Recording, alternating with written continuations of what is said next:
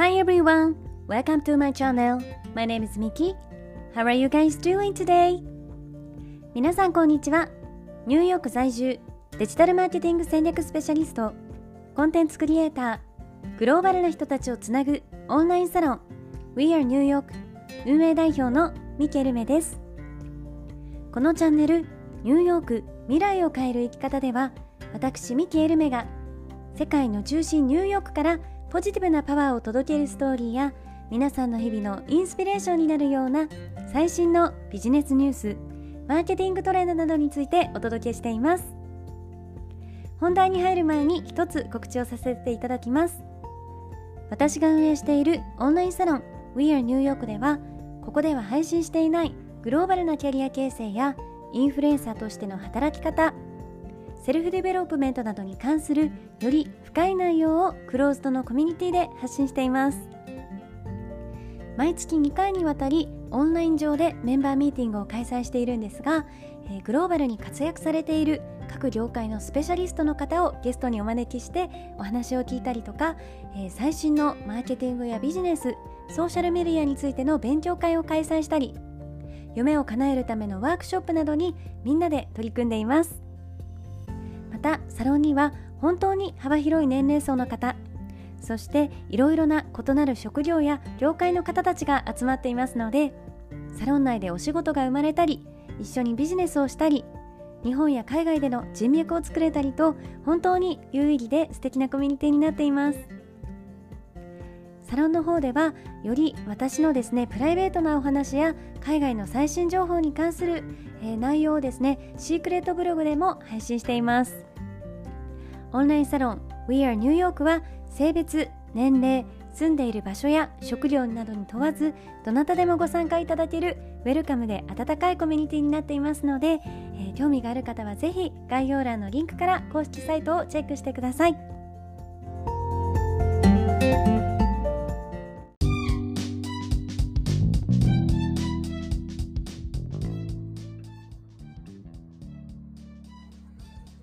皆さんおはようございます、えー、本日もいかがお過ごしでしょうか？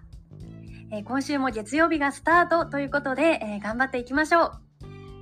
さて今日はですね、私が好きなことを仕事にしている理由というテーマでお話をしていこうと思います。えー、皆さんは今の自分のお仕事が好きですか？もしくはやりがいや情熱を持って取り組めるものでしょうか？それとも逆に、え生活のためとお仕事を割り切っていますか？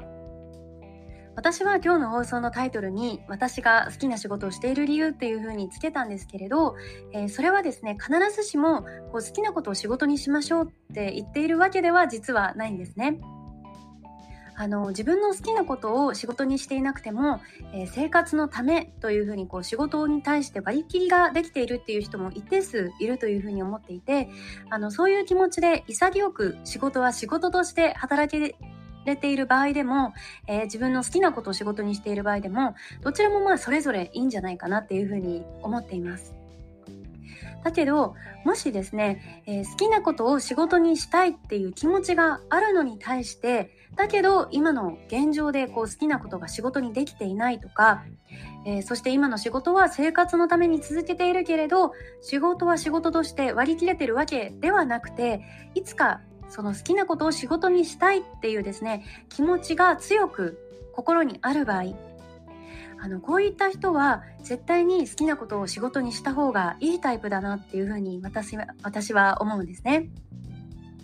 というのも、えー、数年前の私が本当にまさにその通りの人間で本当にあの今言ったように今の仕事は生活のためだっていうふうに思いながらこう働きつつもでも本当はもっと違うことがしたいえー、自分の好きなことだけで生きていきたいっていうのをですね、あの強く願っていたんです。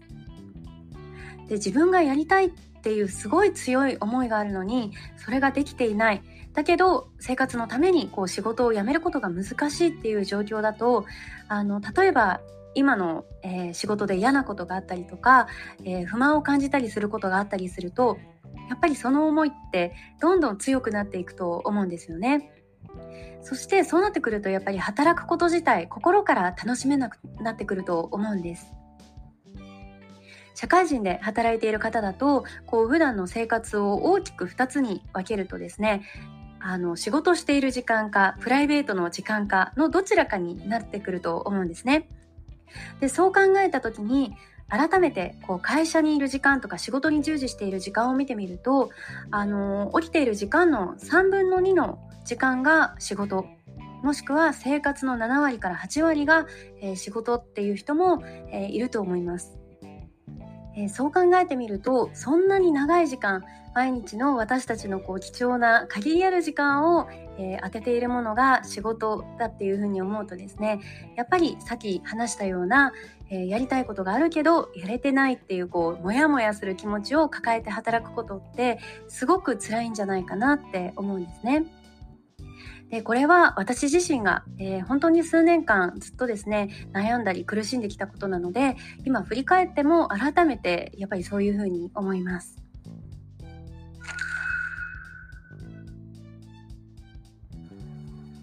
私は、えー、去年ですね会社員を辞めて、えー、自分の好きなことを仕事にするために、えー、独立をしたんですけれど今はですね本当にその選択をしてよかったなというふうに思っています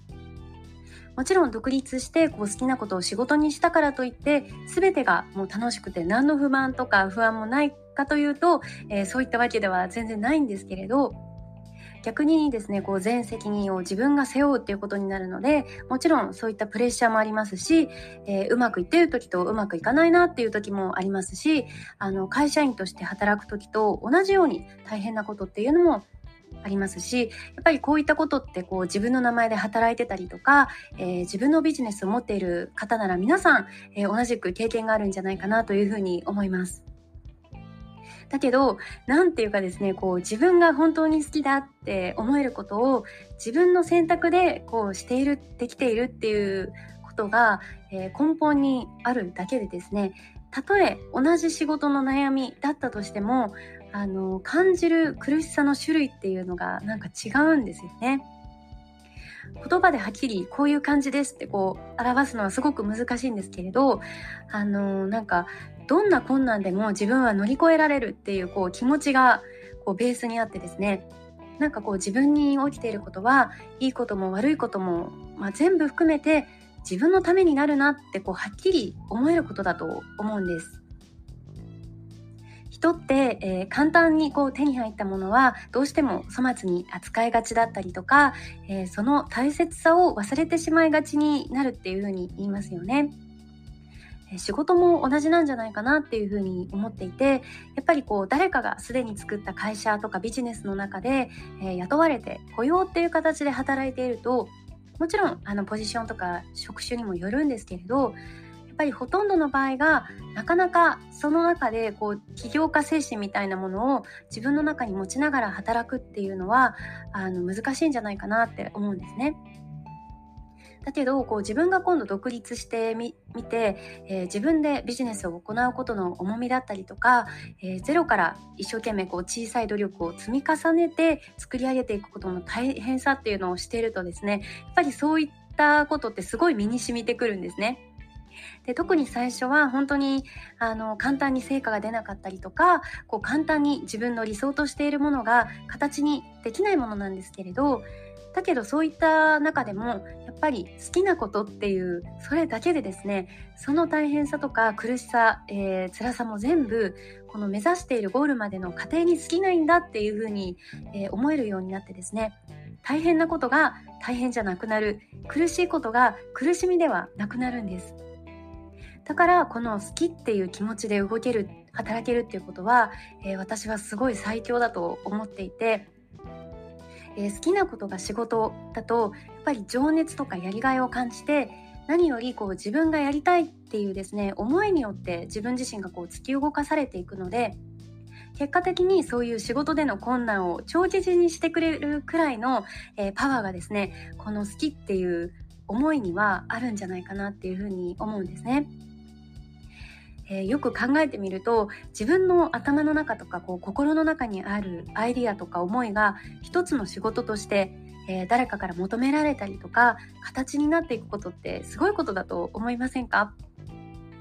えー、そして好きなことを仕事にしてると働いてるっていう感覚よりも、えー、その好きな仕事がやっぱりその人の人生の一部になってきて、えー、自分のやってることが一つずつこう形になっていくこともすごく嬉しいですし、えそこからどんどんその人の人生そのものが、え面白い展開になってくると思うんですね。そして頑張ってそれをこう育てていくとあ人生でこんなすごいことって起きるんだとかこんな大きいオポチュニティに恵まれることがあるんだっていうようなこう自分が予想してたよりもずっとずっとこう大きなものがある日ですね突然なんかそういった機会がこう降ってきたりすると思うんですね。なので、えー、私は好きなことを仕事にしてよかったっていうふうに思いますしあのこれからも自分の好きなことをとことん突き詰めてどんどん形にしていく、えー、お仕事にしていくっていうことを続けていこうと思っています。皆さんにとって働くとはどのようなものでしょうか、えー、ぜひコメントで教えてください。それでは皆さん、今日も聞いてくださりありがとうございました。